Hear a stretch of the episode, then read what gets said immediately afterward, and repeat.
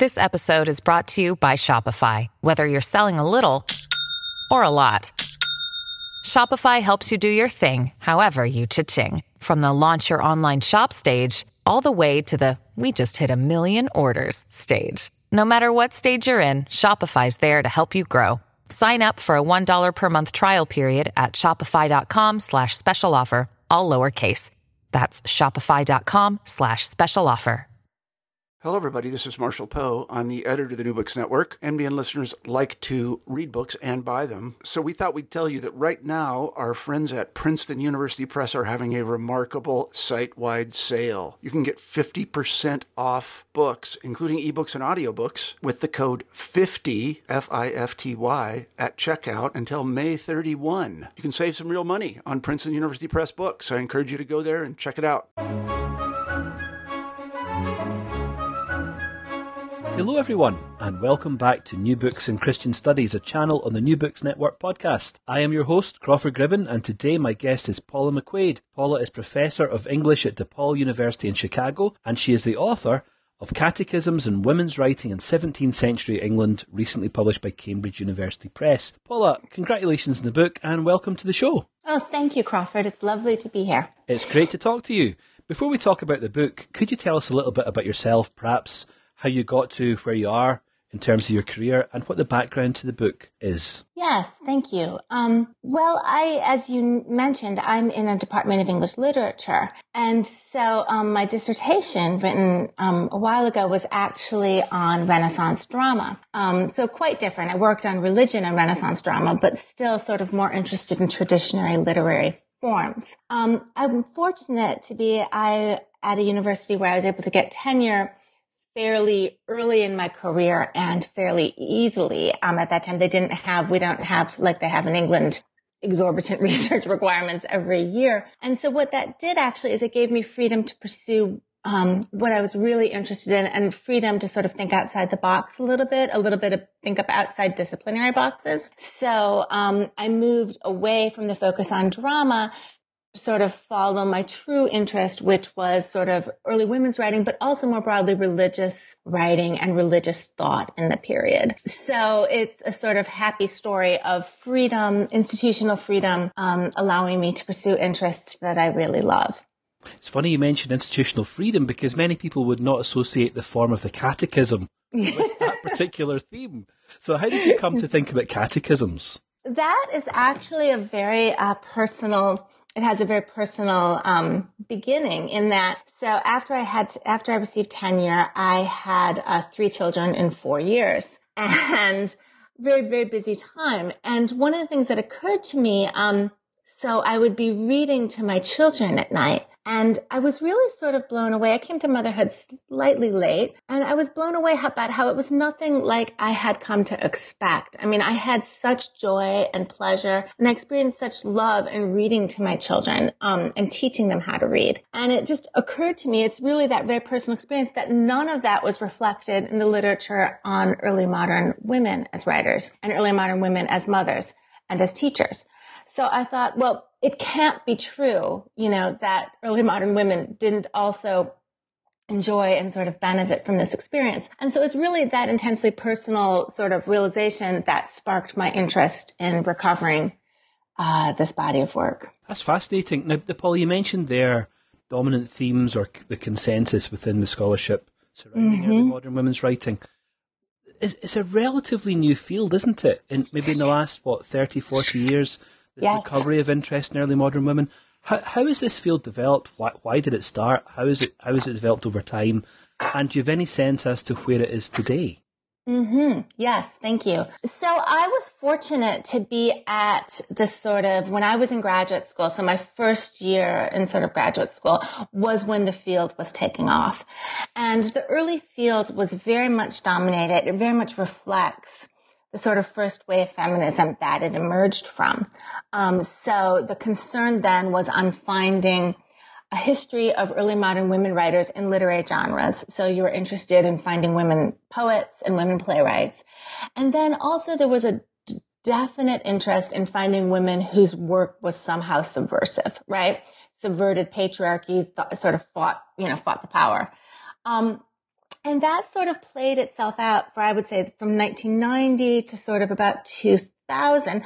But it's still, especially the concern, um, so the concern with literary genres has, I would say, in the past 15 years in the field, begun to uh, lessen. People, there's been a lot of great work on women's writing in manuscript and sort of thinking about the difference between manuscript and um, more literary form, manuscript and print. Um, and there's been more attention sort of paid to sort of generic diversity. What has still lasted, I think, um, is a concern with women, finding women who were either subversive, and then there's also a focus that's linked with that. If they're not subversive, then you want women who are sort of in powerful positions. So you want women, you know, Catherine Parr, Queen Elizabeth. And I mean, and that's all wonderful work. It's just my feeling as the book evolved was I say in the um, epilogue that one of the things basically I've tried to do is to resurrect or refigure a genre that's been hidden a genre of women's writing that's been hidden in plain sight. Um, it was always there. It's just because of the way the discipline was constructed, no one was interested in looking at non-elite women who wrote in non-literary forms and who seemed to be happy mothers at the same time. It just, no one was interested in it, but the texts were readily available.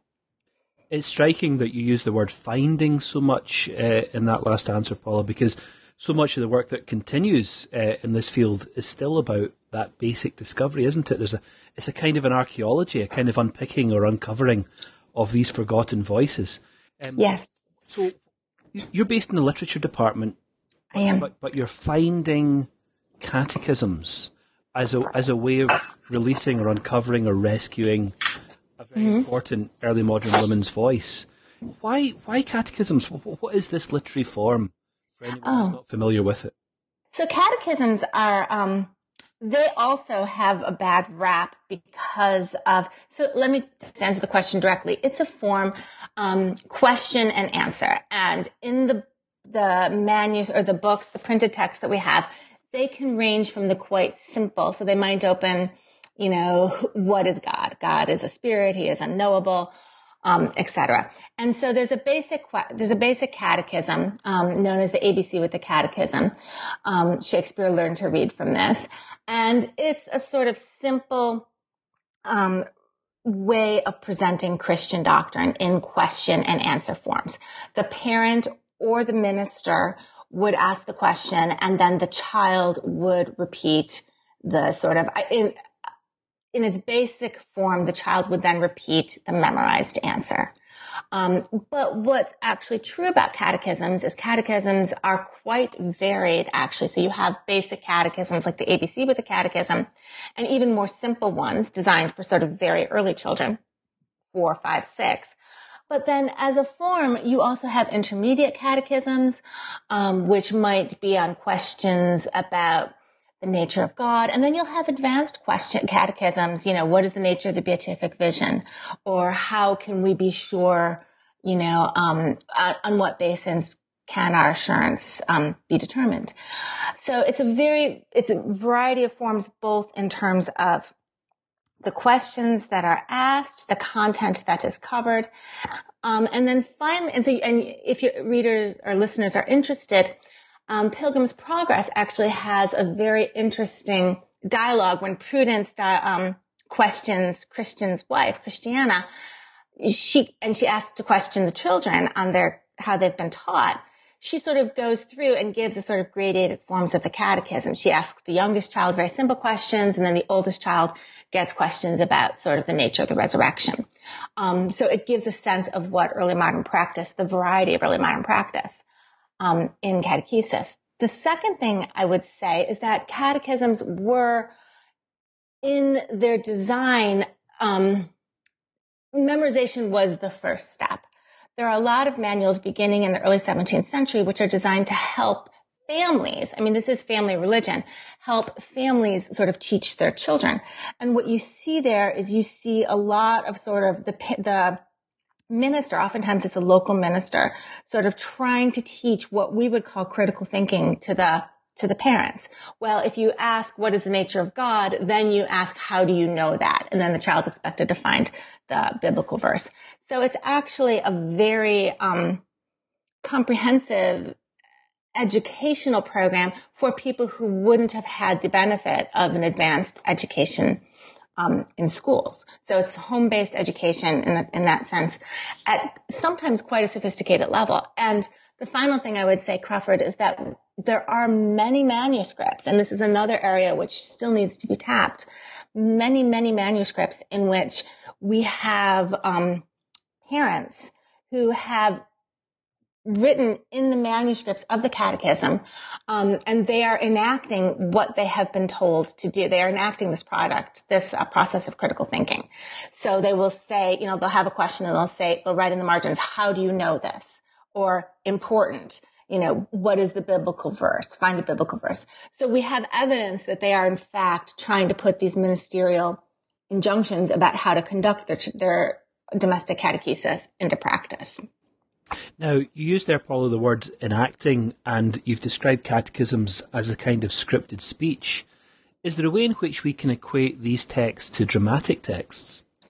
Yes, I think um, I think very much, and I think as anyone who has been in, I think the analogy it's more than an analogy. I mean, it's actually um, I think it's very much how they were performed in a household. You would have, and just as if you've been in a performance, there's a great variety of room for improvisation, um, for sort of response. I think it's very much that. And I think a lot of the joy that you get from a performance, from a communal performance of a play is a lot of what you're looking at when you get, um, when you get accounts of catechesis. Oftentimes, if you look at the early modern record, you will get um, people saying much joy, much comfort, much um, much pleasure. I don't think they use the word pleasure, much comfort from this lesson that we had. So I think it was very enjoyable, perhaps very lively. Um, and it was also a time, you know, in a in a performance, just like in a play performance, um, you get sort of there are moments of moving off script and the attention of giving one person giving actual attention to the other. And I think that's also a lot of enjoyment from it in this dialogue, the sort of attention that you pay to the other person. There's also, I should say, um, evidence in catechisms of its oral performance. So you'll have, there's written textual sort of print evidence where the mother will say, speak it high and in a loud voice, you know, or be clear. Or you have evidence, even in print catechisms, you have evidence of, you know, and he will, they'll talk about the creed seated at the right hand of the God, and the mother will say, of God, the mother will say, what is meant by God's right hand? And the child's supposed to say, it's spoken for our capacity. You know, I mean, so there's a lot of sort of moments in which you can, I think what you're talking about there, Crawford, are textual markers of an oral performance. And so just like in a play script, you see textual, um, residue. It, it's a, it's a textual uh, re- remnant of an oral performance. I think that's exactly what you have in a catechism as well. Hmm. Now, you, your book really brings this to life with energy uh, and vivacity. T- t- tell us about the character of household religion then. What was it like uh, t- to be in a situation where these texts were being memorized or used or performed? And also, what, is, what does your study tell us about the role of women, household religion, in this period? Um, I think household religion, and I know there is a um, considerable and growing body of work on it. I think it's still, though, I still think it's on, we have not plumbed its depths. I think for, um, Protestants, especially the hotter sort of Protestants, I think what we as moderns have a hard time understanding about it is that it was immensely pleasurable, immensely joyful, and a source because, and the joy stems from directing your will towards the study of something, the ultimate good, right? But also communal intellectual activity, communal study and communal, uh, again, I think your analogy of a play rehearsal is excellent communal performance. Um, and, um, yeah, the attention in a, in a world which as much as one can recreate, probably like our own, had many demands upon, you know, parental attention. It was a time in which parents enacted with their children and interacted with their children in a sort of one on you know in an intense basis. And i think that was incredibly important. So i think household religion um, has been studied but could even benefit from more study. But also because as you mentioned um, the importance of women. Women played a crucial role in household education. Um, paul's you know the dictum uh, the pauline injunction which prevents women from speaking in church did not apply to women speaking women's role in the household. And so women had a great deal of freedom and responsibility and what we would call empowerment as educators within the household. They were responsible for teaching their child how to read in many cases. They were responsible for teaching them the basis of the Christian faith and for continuing that education. So I think if we're really interested, and, and so the catechisms that I talk about in the book are all examples of women who either, there's some examples like you mentioned, um, Catherine Thomas, where she records both. I mean, she's a great example. She's a woman who lives in a little village on the Welsh border. Um, and she's got, uh, miscellany, and she's got two catechisms in there. One, probably she used to educate her children. And it's very, um, it's the best. So you've got questions. It's written probably, it's the, it's the sort of type of catechism written for people between the age of 10 and 13. And there are all sorts of questions designed to appeal to a child's love of comparisons, right? So they'll say, who was the strongest man, right? How many, uh, how many, who was the weakest man? How many, uh, children did, uh, Elijah or died because they called Elijah a bald head. You know, questions that how many, who was the strongest man? Questions that are designed to appeal to children and also test their biblical knowledge.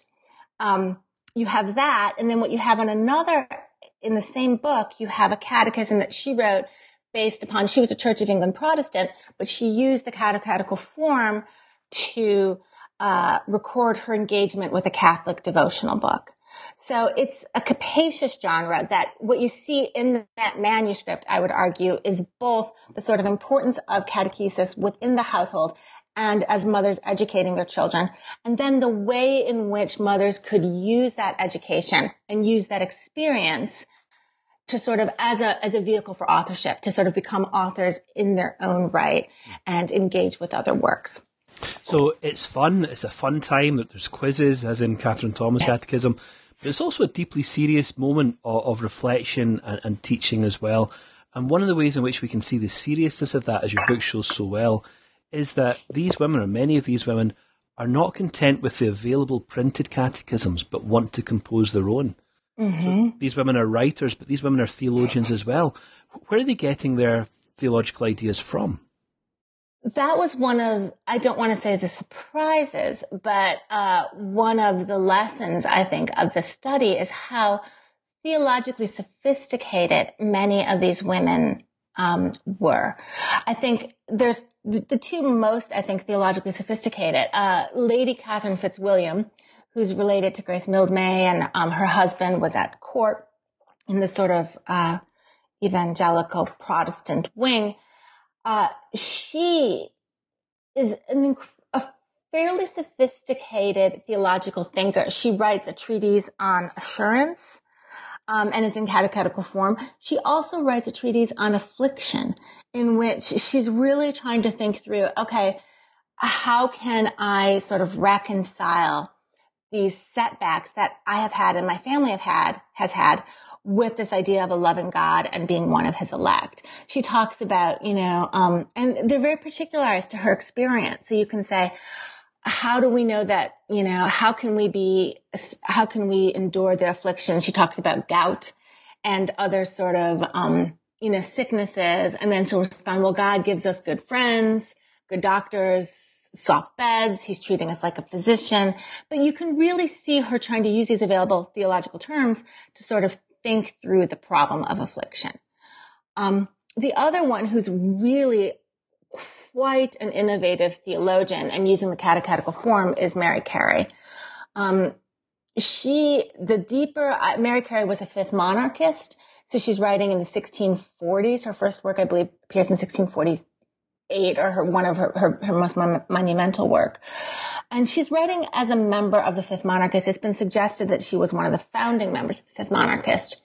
But she is really a person where the more I plumb her theological knowledge, the more I'm very much surprised by the depth of her reading. And, and let me give you one example.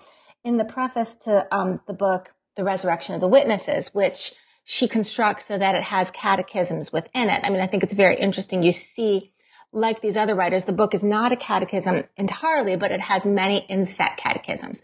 So again, speaking from a literary sense, you can see her as consciously playing with the form. But um, she also she mentions I, she she has a preface when she says, "I'm not writing as a prophet. I say I have no direct inspiration from God. I'm writing as, you know, my own sort of expositor of revelation of scripture.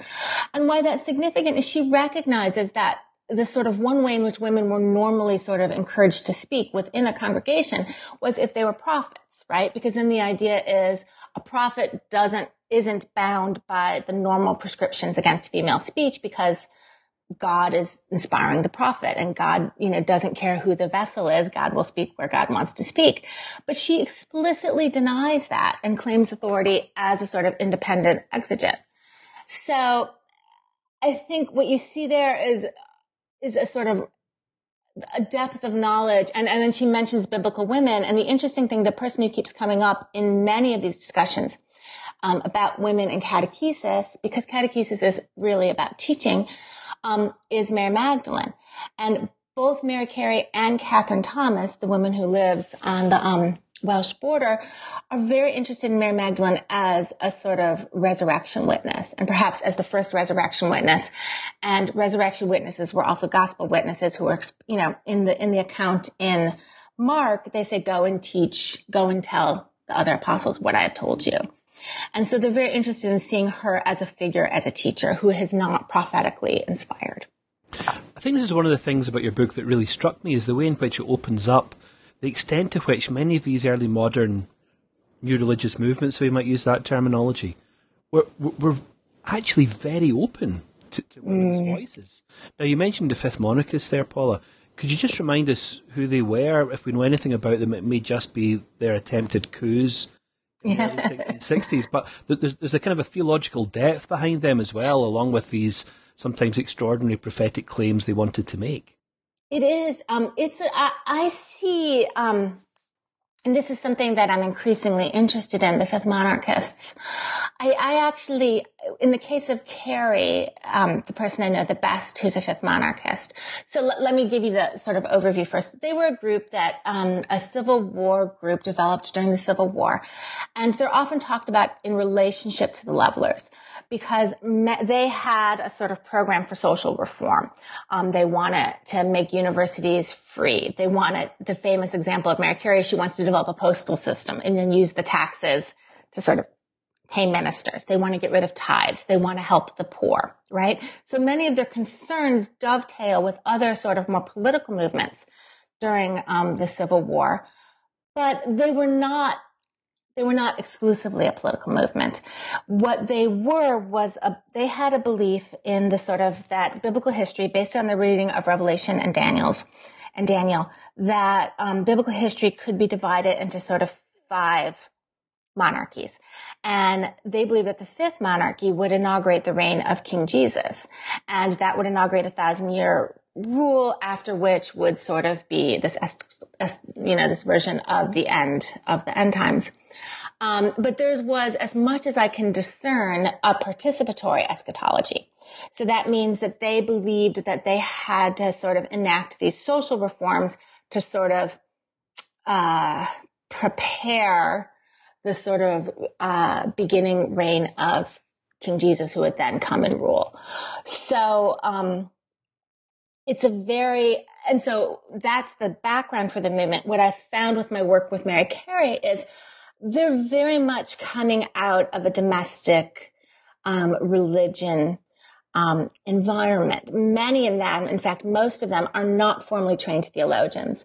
Carey mentions that her own training, um, it's very, very interesting. Her own training happened when she was 16 and her mom, she was evidently living with her mom, had a revelation And so Carey began to study intensely the books of Revelation and um, Daniel. So it's her, she, she cites home-based training. And through a lot of these people who are associated with the fifth monarchists, they're either citing home-based training or they'll, they're, they're citing community church-based sort of communal scriptural study as the basis for their um, theology. So, but and the only thing I would add to that, which I think was was implicit in your question, is that um, they're really quite energetic and smart. Um, they're not, so, and you see this best with Carey. Um, I don't know if you've read Carey or any of the listeners have read Carey, but she's, she's both incredibly rewarding and incredibly frustrating because she isn't, as an, as a person who's not formally trained, um, it's not a very disciplined presentation. At the same time, she's incredibly smart and she knows a great deal. There's a lot of study um, which underlies her sort of reading. So I think um, she rewards, and the, she's someone who I would just say, the more you probe with her, the more you look, oh, I don't know how she knows that, right? Or hmm. how does she get that? So she's actually quite, I think, sophisticated. Um, in her, or ex- she has quite extensive scriptural and theological knowledge. Now, is it true to say that Mary Carey? I, mean, I was really struck by your chapter on Carey, but is it true to say that Mary Carey is not writing specifically for children in her catechism? No, she's not. Thank you. And that's an excellent point. One of the things I try to say in the book, or one of the things I'm interested in, is that catechisms began as a form, right? Um, through which it's this sort of licensed or allowed way for women to think through and think about and teach religion um, and and religious doctrine. And what you see is, oh, especially over the course of the 17th century, what you see is women are increasingly using that training, that home-based training, to sort of venture into sort of religious and political controversies, right? So they're taking something that they're allowed to do, that they have experience and sort of confidence in doing, and then it's giving them the confidence to sort of venture into areas in which women weren't supposed to venture at all. Um, I mentioned Dorothy Burch earlier. She publishes her catechism because she disagrees with the local royalist um, Laudian minister. You know, so she's intervening in sort of a debate happening in 1640s, almost over by the 1640s, about the extent to which the people can be knowledgeable um, expositors of scripture. And she publishes her catechism as a way of sort of responding to this male minister. Carey takes the catechetical form and uses it as the basis, as you suggest, to make this really sort of profound um, and far-reaching sort of intervention in contemporary religious um, discussion. I mean, a lot of people are discussing Revelation in the 16 late 1640s, as you know, and she's right in there, and she sees her catechetical training as um, sort of providing the basis for her to do that. You know, and I think some ministers. So, and interestingly, with Carey, um, she's the only one of the catechists I discuss who was actually responded to in print. Um, it's an anonymous uh, response, but it seems like it was written by a sort of um, mainstream theologian. And his response to her is interesting because he does sort of in passing say, oh, this woman minister, you know, who does she think she is? But the majority of his attack or of his, uh, is against her not being educated properly, right? It's against her using this home-based training to sort of tackle these questions. She doesn't have the proper training to talk about these things. And one of the, he just, he focuses on the fact that she mistransposed, she tra- transposes a date incorrectly. Mm. And he says that's evidence of the orality of her training and she's not trained, you know, sort of properly. Therefore, she has no basis to speak. So it's an interesting moment in which they are precisely sort of foregrounding. I mean, that response foregrounds the extent to which the minister is recognizing that this home-based training has encouraged people to speak in a public forum and trying to sort of clamp it down. So catechism designed to undergird religious consensus actually ends up undermining it in some remarkable ways. I, I think that's true. It's a fascinating yeah. book, Paula. We could talk for ages about it, and, and hopefully we'll get another chance to do that sometime. Uh, but for now, l- let me say thanks. Uh, it's been great to talk to you about the book. Before we wind up, could you tell us what you hope to work on next? Well, I am increasingly interested. Um, I have two possible projects, but probably what I'm going to do, as you can probably tell from my previous response, I'm increasingly interested in the fifth monarchists. And what I'm particularly interested in them is there's a lot of um, work being done within women's writing um, and the scholarship on women's writing about sort of okay you mentioned earlier crawford the work of recovery right? And and there's a lot of sort of self um, ref- reflection within the community of people who work on women's writers about sort of have we recovered everybody that there is to recover?